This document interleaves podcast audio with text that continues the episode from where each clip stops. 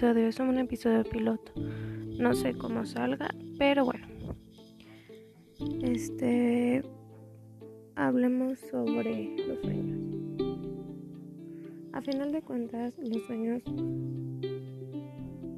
se vuelven una meta que nosotros queremos conseguir. Se vuelven pequeñas metas a conseguir en nuestra vida. Se vuelven ideales. Se vuelven una forma de vivir a fin de cuentas. Pero solo nosotros sabemos cómo es que queremos llegar a lograrlos y cómo es que nos queremos posicionar en ellos. Porque a final de cuentas los sueños son y siempre serán aquellas ilusiones que nos creamos desde pequeños o durante nuestra adolescencia o durante el transcurso de cierta edad de nuestras vidas, en donde simplemente buscamos qué es lo que queremos para nosotros, cómo es que queremos vivir, qué es lo que queremos lograr como personas.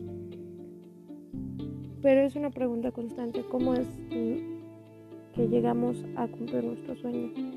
Y más que nada, llegamos a cumplirlos, me parece, que esforzándonos cada día, ir paso a paso, encontrar frases motivacionales en libros o en lectores que nos encanta leer o simplemente en una película este o en algo que nos dijo un amigo, un familiar o algo que nos topamos por ahí.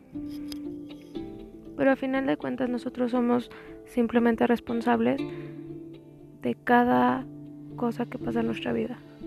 Obviamente sí hay terceros involucrados, etc, etc. Pero al final de cuentas nosotros somos responsables de las acciones que hacemos, nosotros somos responsables de cada paso que damos para poder lograr cumplir esa meta o ya sea sueño. Pero pues en estos días a veces nos desanimamos porque ya pensamos que no vamos a lograr este, llegar a donde queremos o que no vamos a poder lograr lo que queremos o todo lo que deseamos. Pero, pero pues es parte de la vida a veces flaquear, ¿no? Simplemente seguir intentando, seguir esforzándonos, seguir este, preparándonos para podernos abrir puertas nosotros mismos. Pero también, aparte de eso, necesitamos buscar nuestra paz interior, necesitamos sentir como ese confort de alguna manera. Es muy chistoso pues la manera en la que en la que nos desenvolvemos. Hace unas semanas estaba pensando en ahora que sigue, porque bueno, no fue nada fácil terminar una licenciatura en artes visuales. Ahorita pues no estoy titulada ni nada, pero este al menos ya ya terminé este ciertos requisitos que se piden, solo falta pues lo del título y aparte pues aprobar este el idioma inglés, lo cual ya estoy trabajando. Pero en ese momento me encontré como en un vaso de agua, ahogándome en él, en decirme, ¿y ahora qué sigue? Entonces pasaron muchísimas cosas, empezaron como a suceder algunas tantas, pero me dio mucha satisfacción el saber que cada una de mis materias las pasa con excelencia, excepto una, pero pues esa casi nadie nunca la pasa con excelencia. Pero es seguir día a día esforzándose y buscando esas cosas que nos hacen ser nosotros. Y pasaron los días y te das cuenta de lo que eres como persona y como ser humano. Y que el estar casi cuatro años de carrera y el haberte esforzado por terminar algo que tú querías que terminara y algo que a final de cuentas tú vas a buscar ya los demás frutos que van a venir después. Pero es esforzarse, es, es trabajar en ello. Al igual, no sé, estaba hablando con una persona precisamente que, que de alguna manera yo siento que ya está como en un en una parte intermedia de lograr lo que él quiere.